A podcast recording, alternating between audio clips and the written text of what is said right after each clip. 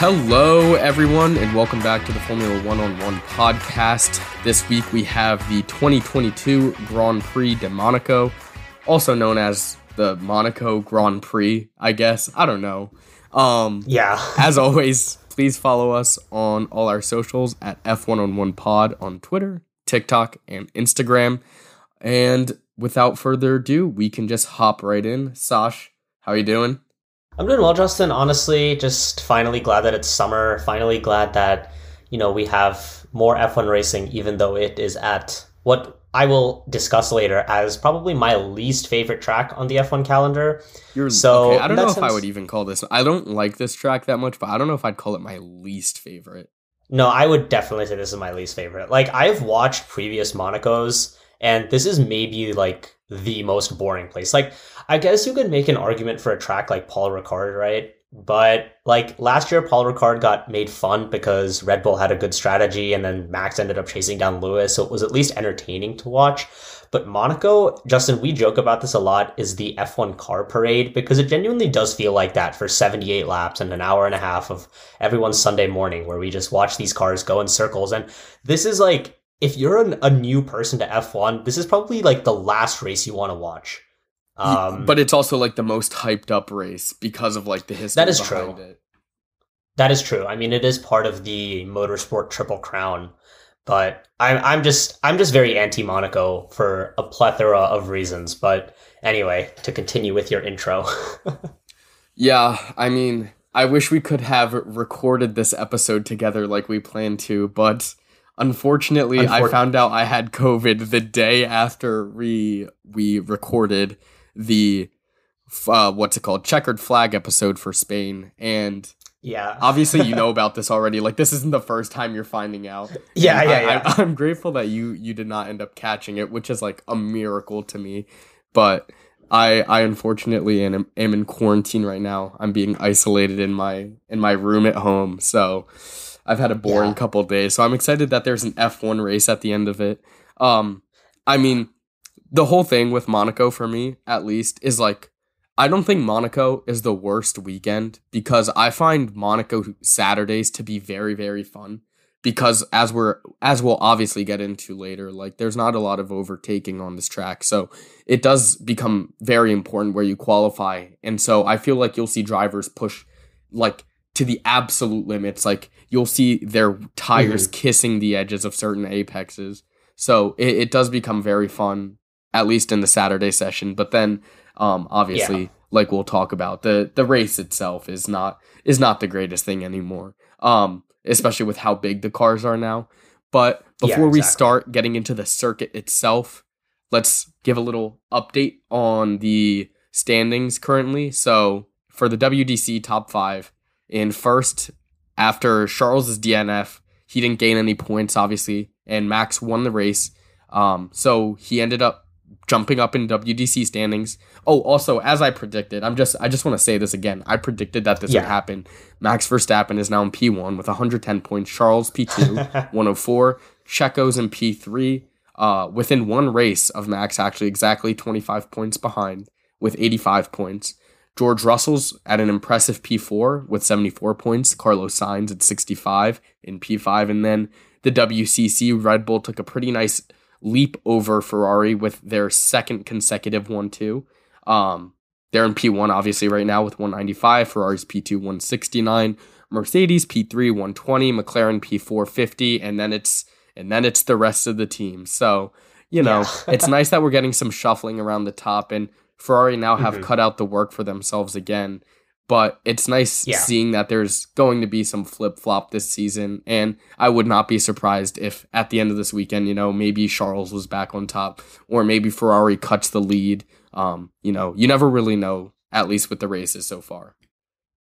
Yeah, I mean, I think, like you said, Justin, F1 in Monaco is all about Saturday now with these cars and how big they are because it is I would almost say impossible to overtake. You'll see some very fringe and risky things like Charles Leclerc overtaking around the Grand Hotel hairpin or at turn 18 or something crazy like that. But you know, where you qualify is very, very important. And, you know, we'll discuss this probably in circuit analysis, but, you know, for cars that have struggled so far this season in qualifying, my first thought comes to Mercedes. You know, they have not been the best qualifiers, but when they come to race, especially we saw it in Spain, right? That they do have that race pace, but if they don't have that in qualifying, then it's kind of going to be all for nothing. And this might be a little bit of a salvage weekend for them, but at the same time, we do know that a lot of teams run very different setups.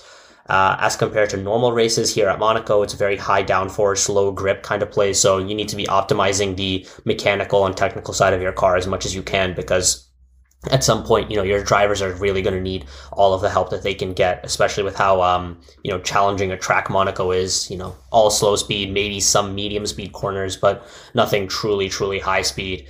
I mean, just like looking at circuit I mean, analysis, sector three Justin, is like pretty fast, but other than that, that is true. Yeah. Yeah. Just like sector one, you kind of have that like uphill climb. And then sector two is the really windy bit where, you know, you have the, the Grand Hotel hairpin, you have, um, like turn eight, which is pretty much a 90 degree right hander.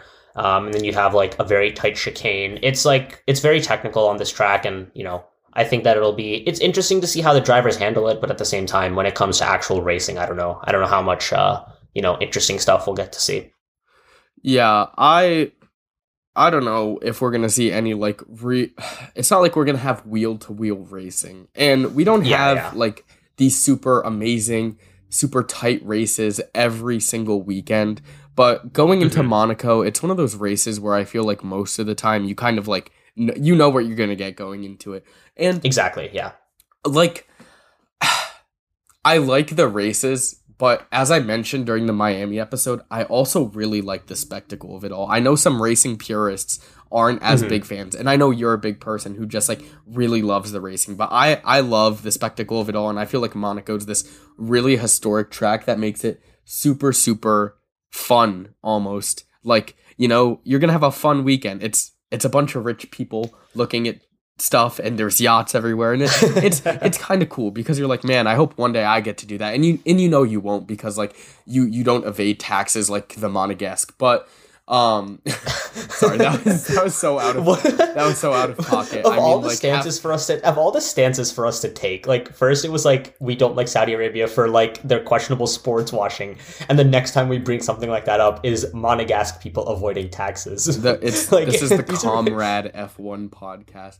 Oh, dude, you know that should have been my turn one trivia question. Like, how many of the current F1 drivers have like their residence in in Monaco or like actually as their don't- tax okay so i know like I know Lando know, like, Norris just did it. I know. I'm pretty moved Charles there. obviously does it. I'm pretty sure Max Yeah. does it. max lives in monaco lewis lives in monaco um who else i mean like i know isn't nico rosberg i mean he's not current but doesn't he wasn't he I like mean, from if you're Monaco, making or, like, if you're making that now? much money, I don't blame you. Especially since you're all over the world anyway. You might as well like reside in Yeah. a place where you get to save your money because God forbid you have to pay taxes and you know, give your fair share of everything. But hey, that's none of my business. um. Anyways, we can probably jump into circuit analysis now before we lose any of our uh, conservative listeners. So, do you want to start off with that?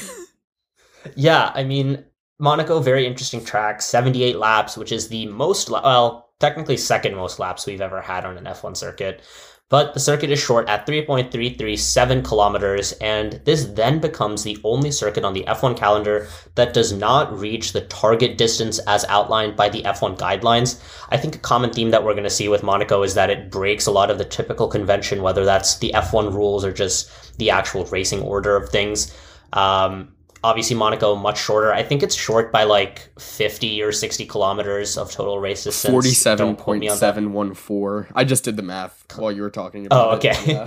um, because the the just for anyone who's listening, the regulation is that they look for about around 308 kilometers um, for each race, but with mm-hmm. Monaco being 78 laps around a 3.337 kilometer circuit, it only comes out to 260.286 kilometers. So okay. they are well short of that, but uh, I I don't really mind it to be honest. Do Yeah, the Monaco I mean- GPs end up being shorter? Like I don't really know what the No, no. okay. They still end up being like an hour and a half most of the time. Half. Yeah, just because of like how slow, like, because this is also the track that has the lowest average speed. So you know, even on the main straight or on the tunnel straight, you're not really getting much of like, uh, what's it called? Like, you're not making up any of that time that you were losing in the slowest corners. Um, you know, F1 has raced here, Justin, every year since 1955. We have raced here in like, I think 50, 51, then like 52, 53, 54. We had a break for some reason. I don't know why. But since 1955, every year we've raced here. Obviously, 2020, there was the COVID cancellation, but that happened to a lot of races, so we're not really counting that. Um, another interesting thing in the last six Monaco races, we've had five different drivers win.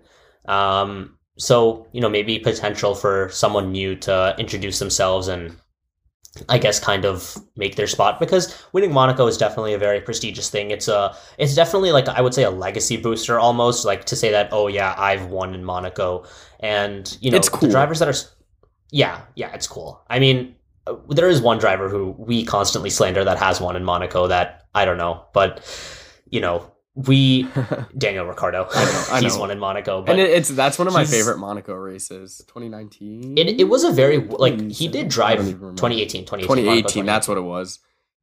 Yeah. Um, but I'm hoping for a new winner here. I think that is it's a very good record that we've had five winners in the last six races. So hopefully more of the same. Well, hey, maybe if Charles Uh, Leclerc can finally get to the finish line. that is true.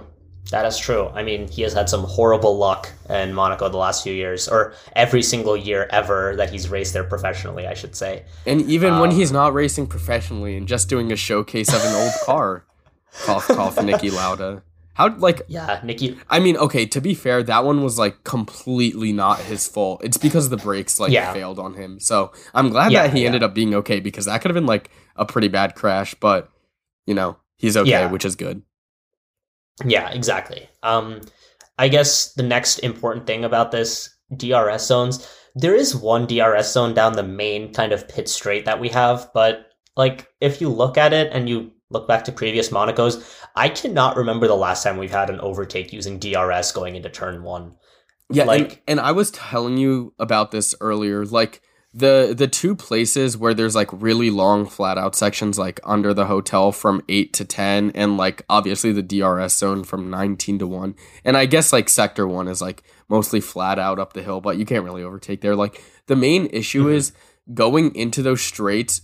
There's it's like extremely slow corners, so it's not like Yeah. you can really get a nice like jump on someone by like accelerating out much better because the difference in speed is like so minimal most of the time that you're Yeah. like there's no way you're going to get that much of an advantage over someone and i think you mentioned that like max tried to overtake lewis into turn 10 one time but the track is just not wide enough and that's one of the i think biggest Mhm. issues um and and we talk about this all the time um and i even mentioned it earlier that the cars are just so big now that uh, a track this Mhm. narrow can't really support an F1 race, but they obviously are going to come like come back to it because like you said, it's been they've been racing here since 1955. But like it just sucks because, you know, it's an F1 World Championship and you want racing. But if it's like if it's one calendar one race on the calendar out of like 20 plus races that's just for show like so be it. And it's not like there's no racing skill at all because like it's one of the few tracks where qualifying is like the literally the be all end all of your weekend. Like if you fuck Exactly. up qualifying, you're done.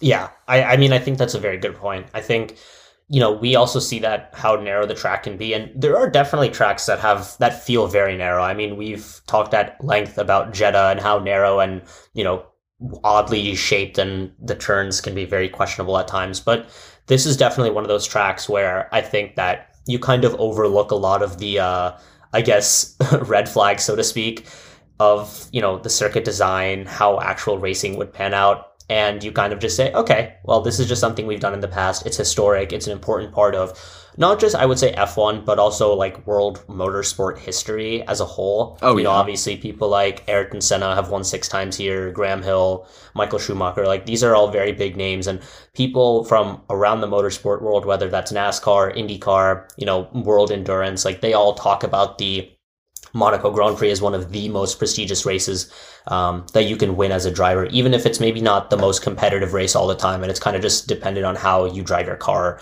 on Saturday morning. Yeah, exactly. And like just to touch one more time on like overtaking, because you know Mhm. it's non-existent like we've always said like the only real spots that you mentioned uh, on our node stock was that like turn one is technically possible but only in the capacity that like whoever's in p2 has to get the jump on them and it has to be a good one too. Like, Exactly. it, it it's not a cheap overtake by any means but it's like one of the only ones you're gonna get and i think that also becomes interesting because then monaco comes kind of like a pit strategy but because everyone's Mhm. pretty much going to be wanting running a one stop race because this track is not exactly exhaustive on your tires there's like i don't know there's no real issue here unless you machine your nut onto your car like uh, mercedes did last year with Bottas. but i don't Yeah. know it just kind of Yeah, and I mean it's it's interesting you bring up Bottas because he was he ended up being like second on the grid after Charles didn't start last year in Monaco. So, you know, he almost pulled off a jump on Verstappen at turn one, but it's just so difficult because you're kind of on the inside here on Monaco if you're P2, and being on the outside at in P1, you have like the better apex and turn. So unless your start is basically miles better than P1, it's I would say that even overtaking at turn one on lap one is pretty much like you just kind of have to chalk it up and hope for the best.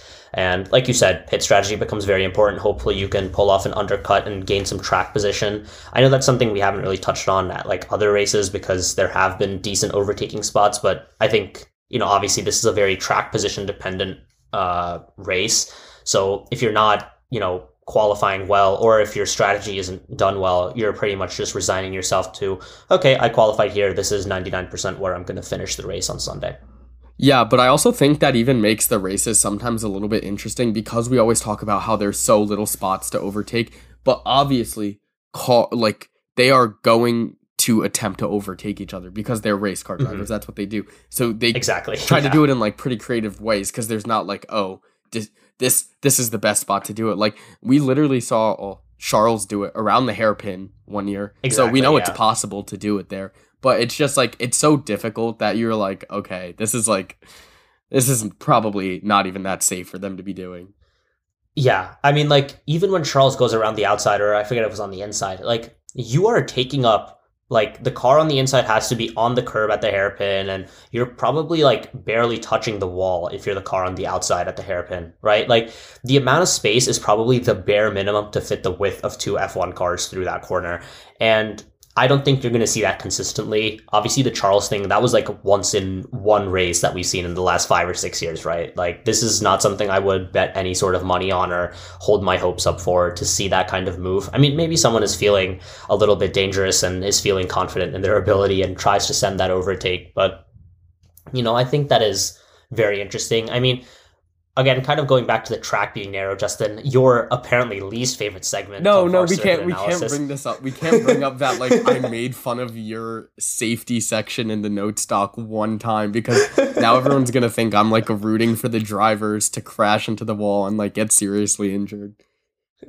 But sure, No, sure. no, Go ahead with know. your with your safety section because I feel like this is actually the the one track where like if you didn't already come up with it, I would have been like, we need to talk about safety here. Yeah, obviously Monaco, as with other things that we overlook from the F1 guidelines, Monaco is the only track on the F1 gui- on the circuit calendar that does not meet the Formula 1 safety regulations. Now, this is a combination of it being too narrow, not having like proper barriers, and also this is like can you blame the Monaco organizers? Like they're working with public roads. You can't expect them to have TecPro barriers along public roads like 365 days of the year or basically expand the roads. You know, Monaco was built on the harbor. You know, how can you expect them to change what is the entire layout of their city to accommodate a race that happens once every year for three days, right? Like, it feels very impractical. So, like, I understand why it can't and why it's not practical to expect them to meet safety regulations. But, you know, as we've seen, like, incidents at other tracks and how they've made improvements to their safety, it just feels a little like, are we brushing this under the rug to be like, oh, Monaco, the spectacle of racing, which is like, like you said, Justin, it's great that we have like so many celebrities that come to Monaco and enjoy the weekend, whether it's watching from their yachts or watching from the paddock club or watching from wherever, right? But at the same time, it just feels a little like, hmm, should we be okay with our drivers doing this? Like, even Charles's crash last year on Saturday qualifying after he had pretty much locked up pole position, like he was going pretty fast into that barrier. And obviously, the the cars are very well built to protect drivers if they do collide with a wall. But at the same time, it just seems a little like you, you can't help but worry maybe after seeing things in the past. I don't know, maybe that's just me. No, no, I totally agree with you. If they don't meet safety standards, I think that they should like have to seriously reconsider whether they can host a race mm-hmm. or not. And obviously Monaco's going to be like, yeah, we can host a race. But the FIA should be like, well, we want you to meet safety standards because our drivers like like if you actually respect them, you would do it. But mm-hmm. the drivers I think like racing in Monaco, like it's a fun event obviously, and if I was an F1 driver, I would want to race in Monaco. Like I think that's extremely cool and I feel like it's just I feel oh, like it's yeah, one yeah. of those things where like connects F1 through all the generations where like everyone mm-hmm. knows about Monaco because everyone has seen a Monaco yeah. race. Like you can go look up footage from when Ayrton Senna was racing and you'll see oh yeah cool like he's the king of Monaco pretty much and then you can like literally look at it now the track is exactly the same pretty much mm-hmm. and you get to see today's F1 driver. So I think it is a cool intergenerational thing that you don't get with a lot of other tracks, but like you yeah. said like that doesn't mean we should discount the safety. Yeah. I mean, if you even look at previous drivers, like Mark Webber, he was Sebastian Vettel's teammate at Red Bull in Vettel's championship years. He said, You never design a track like this today.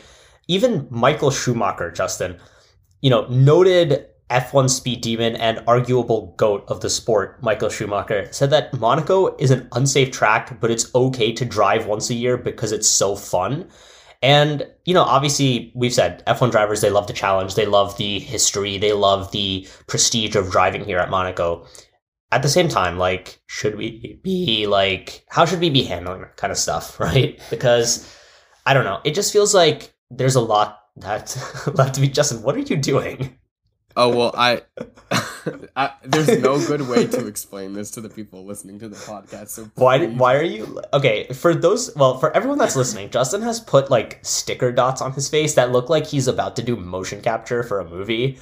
Um, I don't think you were doing mocap for the podcast, but no, I just I just have leftover stickers from this Lego set I was building. So like, ah, oh, is this is this the Lego set that I think you're building? Yeah, yeah. I well, I, I actually finished it. It's the for anyone yes. wondering, it's the McLaren like Lego Technic set. I just finished it last night because you know I have an abundance of time being in quarantine by myself. So I think yeah. like in total I spent like 14 hours building that. Not just last Jesus. night, but over the course okay. of like me building it.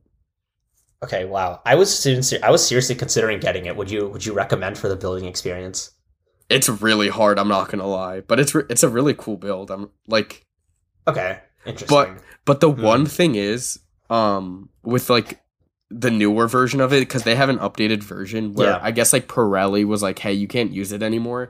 So some of the newer oh. like shipments come with stickers that just look like like the tires look so much more stupid because instead of like the Pirelli logo, it's like with like mm. the cool blue line around it. It's just like yeah, blue kind of flame looking things that'll look cool when they're oh. moving. So, mm. um, if I were to get it, I would make sure I got the Pirelli one because they look super dope. But dude, it was like gotcha. super hard. There, like the front suspension took me like, like I messed up a single step, and I spent probably an hour and a half fixing it, and oh, my hands God. hurt wow. like hell after it because there's so many like okay. small intricate parts and i'm stupid. Like what do i mm-hmm. look like an engineer? No.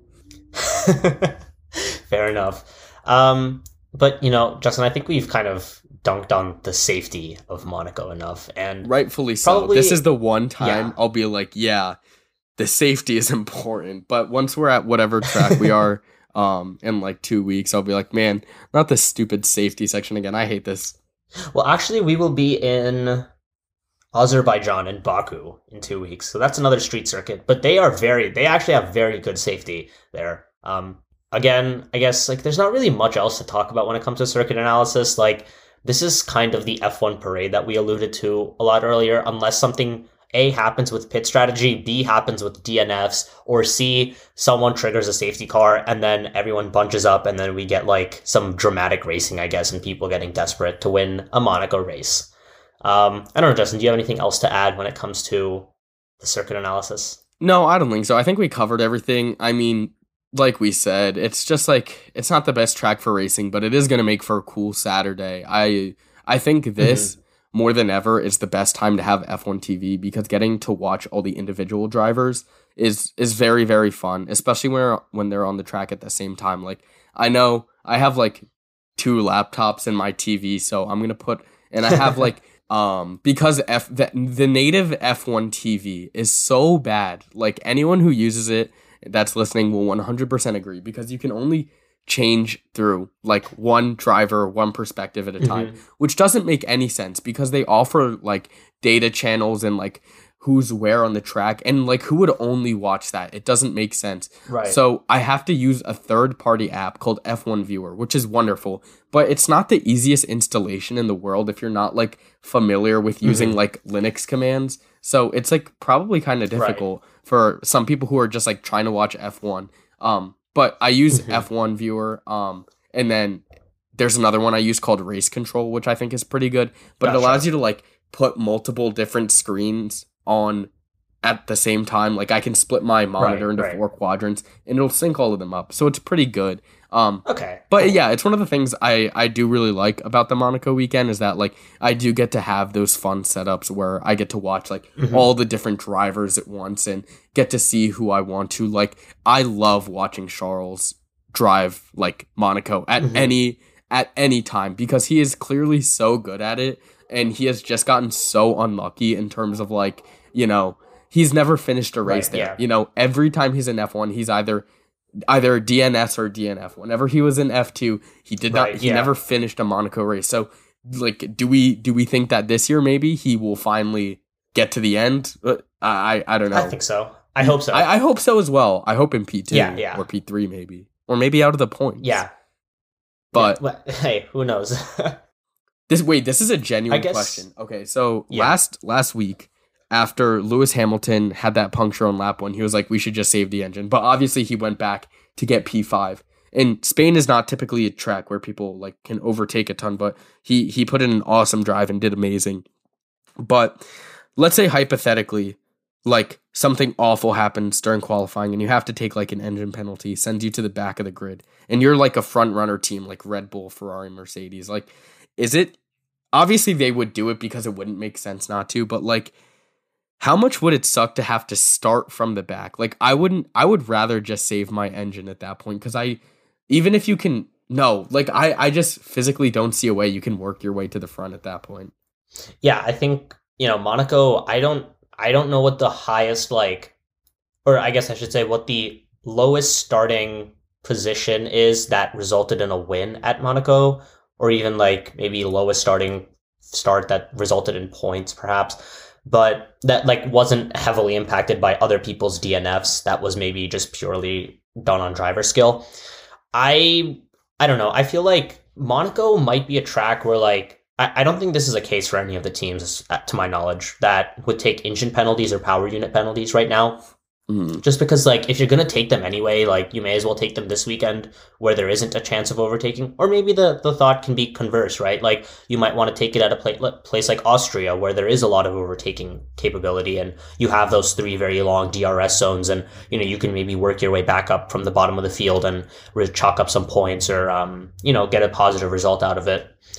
I I don't know. I feel like a forced DNF is kind of like a cop out anywhere. Like I wasn't the biggest fan of Hamilton when he was saying like, guys, maybe we should save the engine, which is in fairness, that Mercedes power unit was new for Spain. It was the like they had replaced all the parts and you know they were just running a new engine as teams do and within the allowance.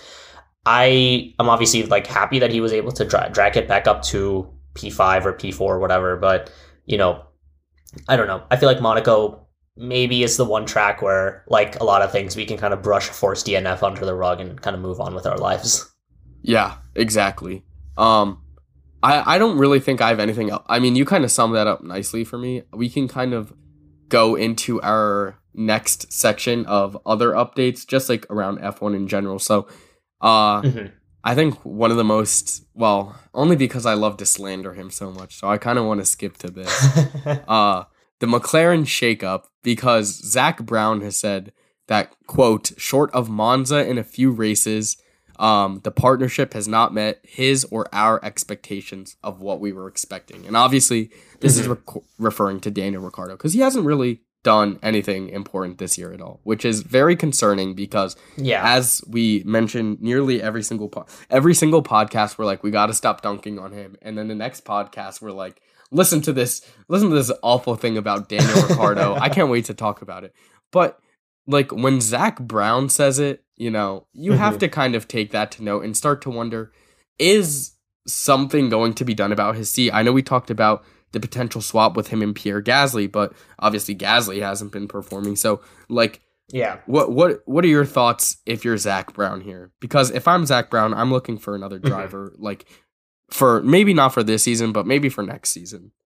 Yeah, so I mean the the intricacies of like changing out Daniel Ricciardo, I guess, are very interesting, only because Daniel's contract does run until the end of next season.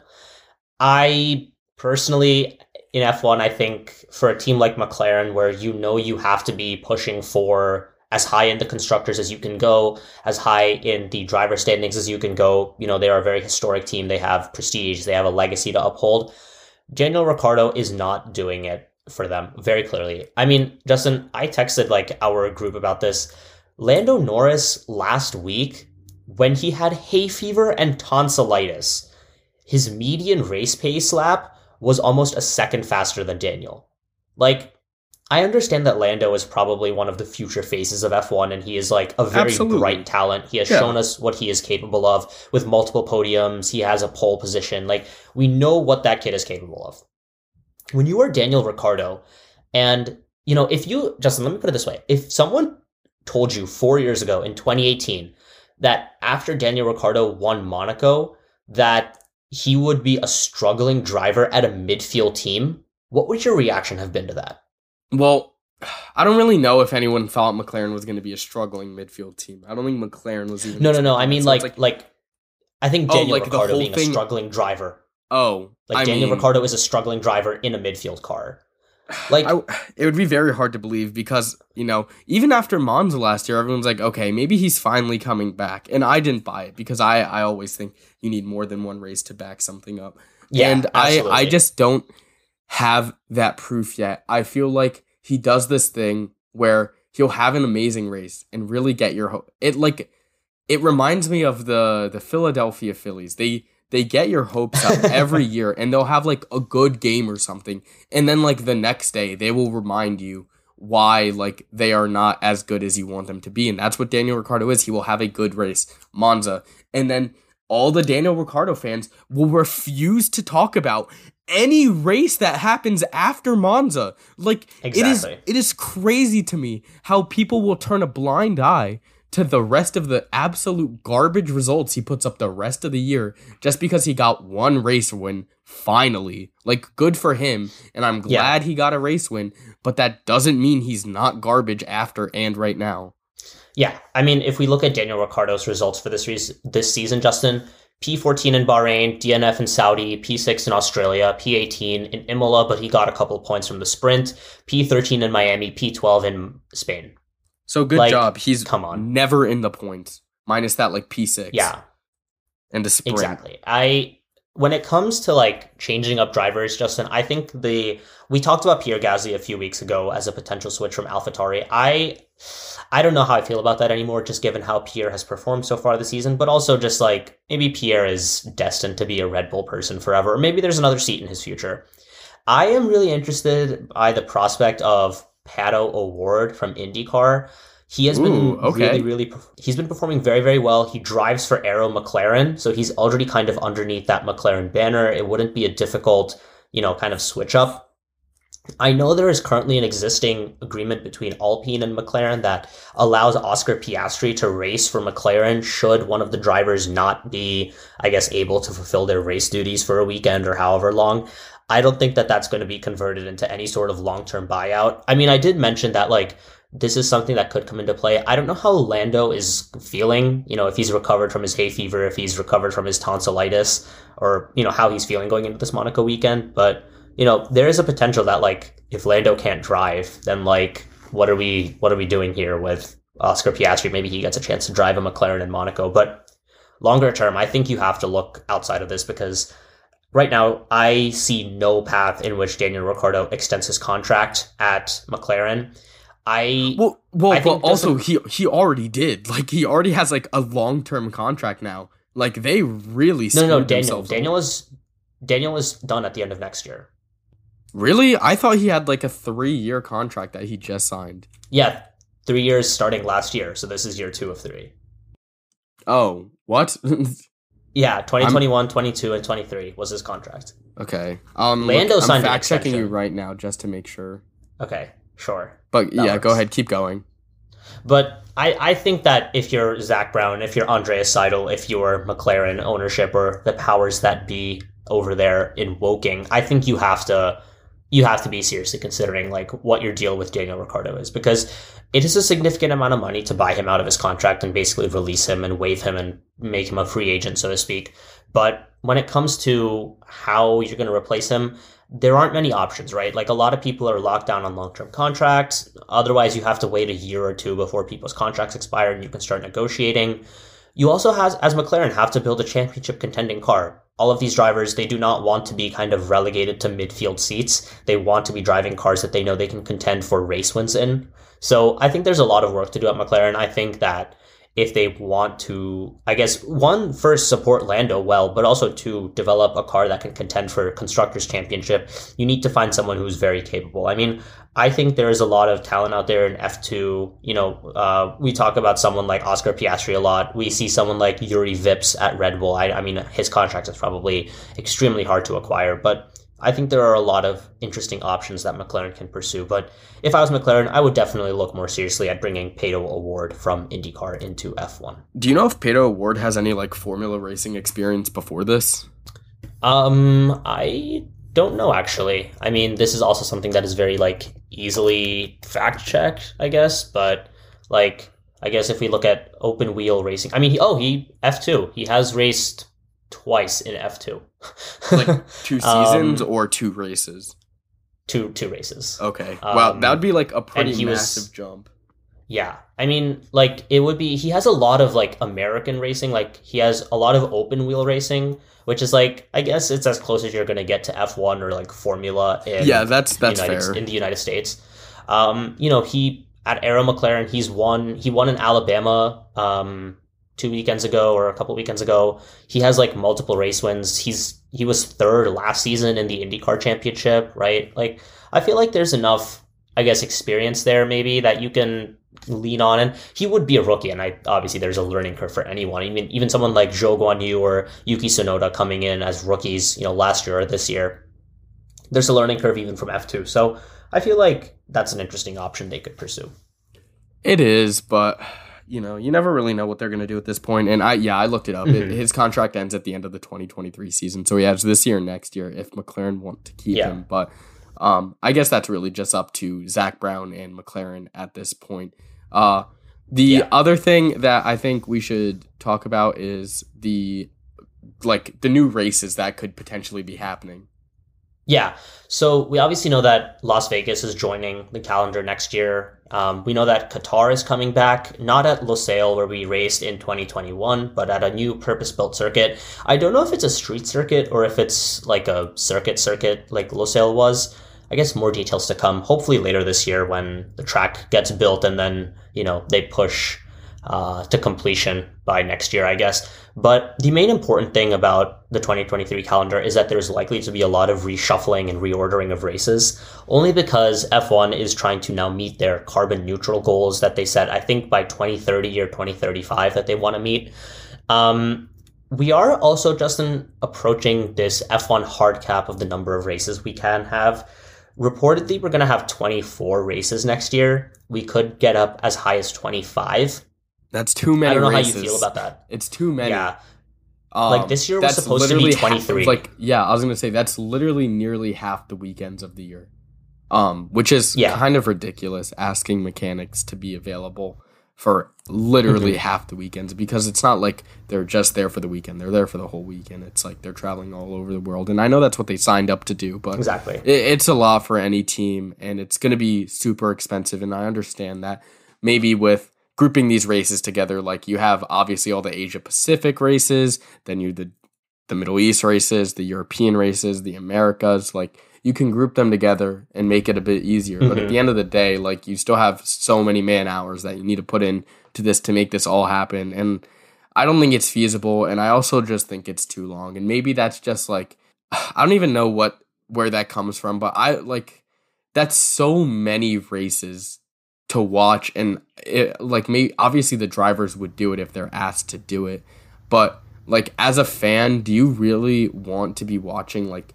25 races a year? Like that is a lot. Like 23 already feels like a lot to get to a world championship especially because obviously excluding last year most of the time we know who it's going to be like 15 races in and then those like last 7 races are like for any th- last minute theatrics in the middle of the field um, but for the most part, like you already know what's gonna happen, and there's no point in really like extending that much longer. Like, I guess I just don't get the point of it. Like, but obviously it's so F1 can make more money. But I personally, I don't, I don't think I want to see it.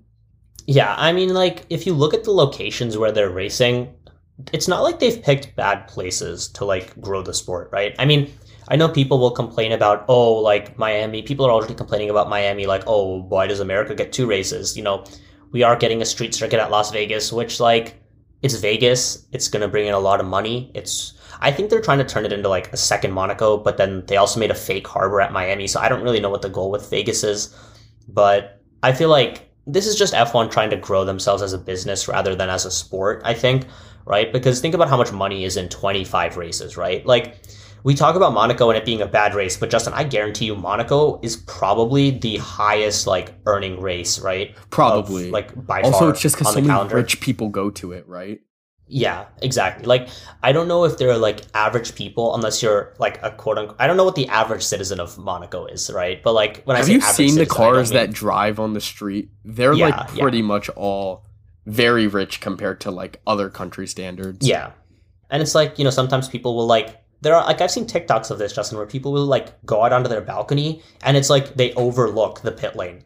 And it's like well, at that point, like you don't even have to pay for tickets, right? Like you just live in Monaco and you get a free view of like 90% of the racetrack, which is really cool. Don't get me wrong, but also like, well, come on, like how can you compete with that at other places, right? Where you're at these purpose built circuits. Like think about Spa, Justin. It's in the middle of the Ardennes forest. Who is driving to the middle of the Belgian forest to watch an F1 race, right? Like I don't know. Um, yeah, I I'm not sure, and I I don't know. I I just think it's a cool experience overall to get to go to Monaco mm-hmm. because you know not everyone yeah. gets to do it. And dude, honestly, I've seen on TikTok like some people are like, let's do Monaco on a budget, and then the budget is like five thousand dollars, and I'm like, okay, yeah. well, clearly we are in very different tax brackets here. So. I don't like your your budget is my like extravagant trip of every 5 mm-hmm. years probably.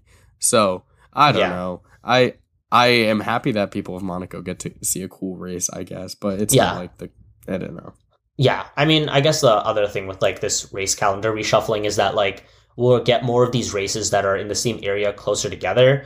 So, you know, obviously we have Asia Pacific, which comes into play with Australia, Japan, and Singapore. So hopefully Australia will be back as a season opener. I mean, I don't mind Bahrain, but I know Australia has been a like historically season opening track. Then we have the Middle East with Bahrain, Saudi Arabia, Qatar, and Abu Dhabi. So maybe Abu Dhabi is no. I was going to say, do, do you really ender. think Abu Dhabi would like allow F1 to not have them as like the final race? Because I'm pretty sure they pay like extra money just because they get to be the last race of the season that's like I guess the contingent thing on that okay, is that maybe gotcha. you split this Middle East leg in half where like you do Australia, Singapore, Japan, then you go to Bahrain and Saudi, then you do like all the European races, then you do all of the America races, and then you do like Brazil to Qatar to Abu Dhabi, I guess.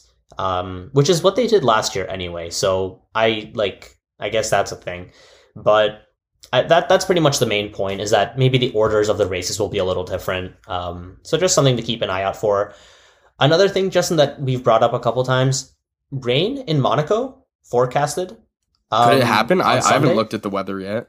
It's it's for it's forecasted for Sunday, not Ooh, Saturday. Ooh, a wet so, Monaco race could be very interesting. Very interesting. Man, exactly. I can't wait I to mean, watch even less cars pass each other.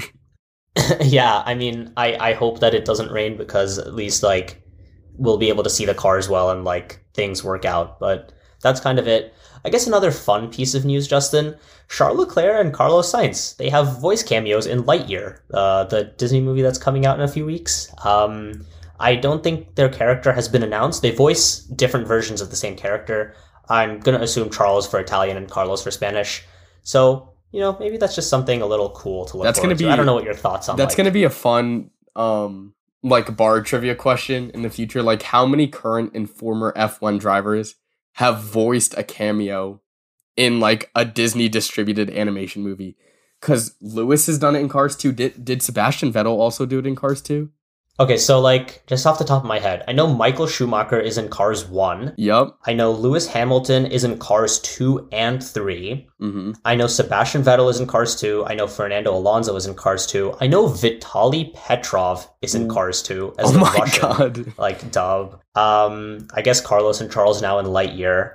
I'm trying to think if there's anyone else like notably. Yeah, I, I can't like think of any other major languages. I mean, I don't know if anyone's done like like French F1 drivers maybe. Oh wait, no. I know um Emerson Fittipaldi did like the Portuguese dub in Cars 2, something like that. Maybe Wow. but I'm honestly impressed with how much you knew there. Like I, w- I honestly only had like four come to mind, but I guess you're just an encyclopedia of knowledge, which is why you always get our turn one. I try trivia to be. questions. Yeah. Yeah. Um, but I think that's kind of it for other updates. So before we get into turn one trivia, we'll be back after a short break. With threats to our nation waiting around every corner, adaptability is more important than ever. When conditions change without notice, quick strategic thinking is crucial. And with obstacles consistently impending, determination is essential in overcoming them. It's this willingness, decisiveness, and resilience that sets Marines apart. With our fighting spirit, we don't just fight battles, we win them. Marines are the constant our nation counts on to fight the unknown. And through adaptable problem solving, we do just that. Learn more at marines.com. All right, welcome back, everybody. It's now time for turn one trivia.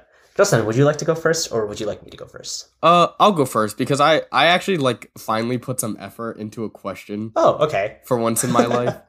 Okay. Hey, hey, hey, hey, hey, hey! Don't don't put yourself down. The Teenage Mutant Ninja Turtles question at Imola was pretty funny. okay, okay. This one is actually like probably the first time in a while that I did an actual F1 related question and not just Oh, like related okay. to the country. Okay, so last year, Monaco 2021 shared a characteristic uh, that only occurred at four other races Russia 2017, USA 2005, Monaco 2003, and San Marino in 1994.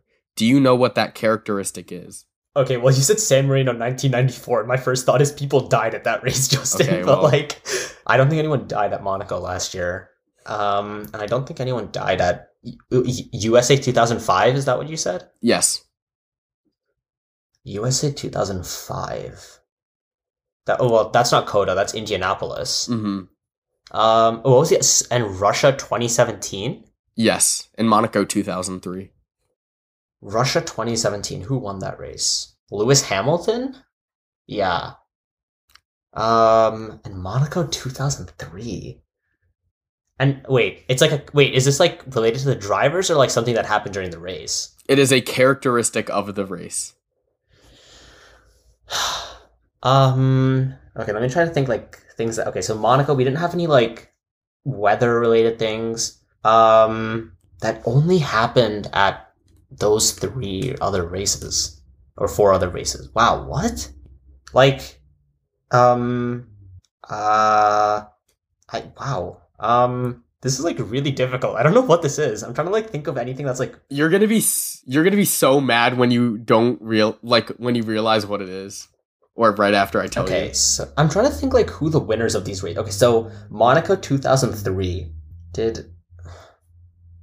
Is it okay? Is it that the driver who won? No, because that's that's like so stupid. Um. Uh. Hmm. Is it like the? Hmm, wow, I'm like actually struggling to Just like just think of out anything that throw could out connect. a guess.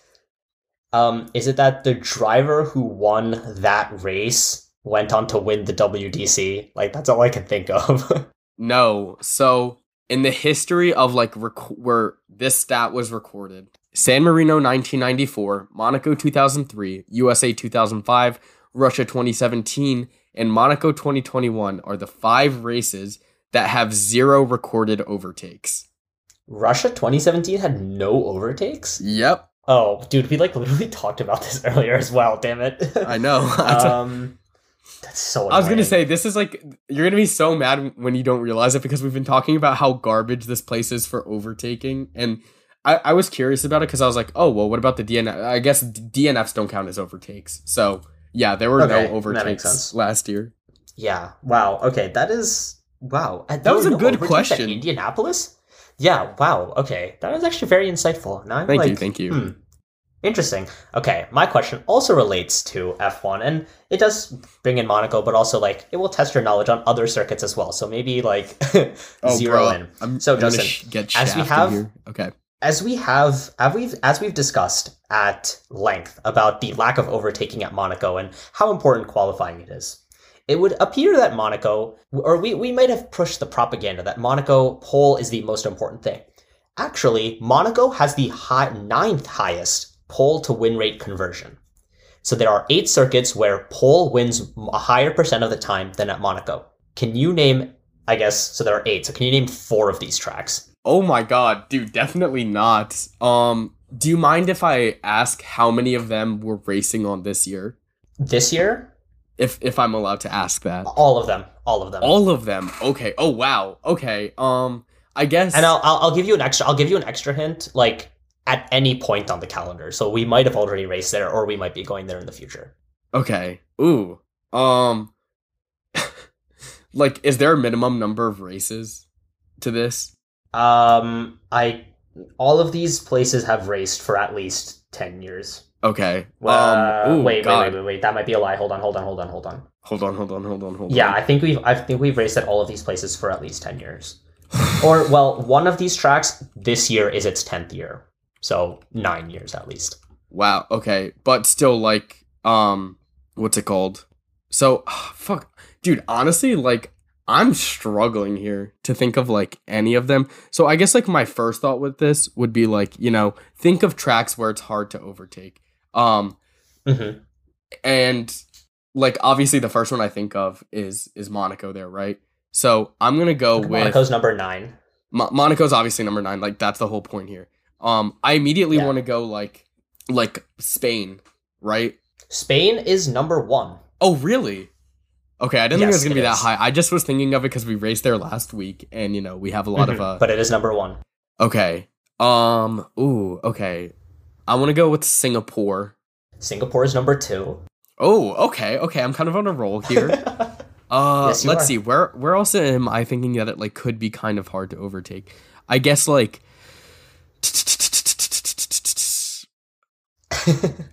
What about like M- Montreal? Montreal is number 8. Montreal's number eight. Okay, wait. I, want to go till failure here until I mess up one. Okay. What about? Okay, where else? Where else could it be? So I already have Barcelona. I already have Singapore. I already have Montreal. Where else is it like kind of hard Mhm. to pass? I, um, I'll go with France. France is number 3. Okay, Japan. Japan is number 7. How many do I have? I already hit the four threshold, but I want to So keep you've going. gotten you've gotten so you've gotten Spain, Singapore, France, Japan, Canada, and Monaco. So you've got 6 out of the 9. Oh wow. um, my next guess is gonna be Zandvoort. Ooh, Zandvoort is not one of them. Oh really? Okay, wait, wait. Can I? Yeah. I've. Oh, okay. Wait. What about Baku? Baku is also not one of them. Oh, damn. Okay. Okay. Then I I give up. I, I can't think of any others. Okay, so in order from first to nine, Spain, Singapore, France, Yas Marina, Abu Dhabi, Um, Yas Marina. Circuit of the Americas, Really? Aus- yeah, yeah, um, Australia, Okay. Japan, Canada, Monaco. Wow. Interesting. Yeah. So look at that. Wow, I would-. I guess I wouldn't have thought Aust- Australia at first, but that I guess makes sense. Well, also I I don't think I Mm-hmm. Really would have thought of COTA either as like a super high pull to win ratio, but Yeah, I was also very surprised when I saw that. I was like, "Oh, we're going to a track where there's." Well, see, this does not indicate anything about the overtaking. This is just like the pole position win rate. Yeah, yeah, exactly. But I feel like you can kind of like um derive kind of conclusions from that though. Yeah, that is fair. That is I, fair. Monaco being ninth is a lot lower than I thought it would be. Like honestly, I thought it would be. yeah, I was Do very you, surprised. do you happen to have like the percentages? Yeah, let me let me see if I can like find this. Like, let me find the link that I was using. Um, okay, it's like- okay if you don't like actively have it. But um, while you look that up, I I will transition us into our next segment, Cope Corner. Yeah, where we give our hot takes or predictions for the weekend. See, I don't I only have one, and I don't really know if it's a hot take. And that is that okay. because it, because it's happened 100% of the time. Um, and that is that Charles Leclerc will continue his streak of not finishing at Monaco, and he will Hmm. have his second consecutive either DNF or well, I mean it wouldn't be another DNS, but he will have either a DNF or a DNS this weekend.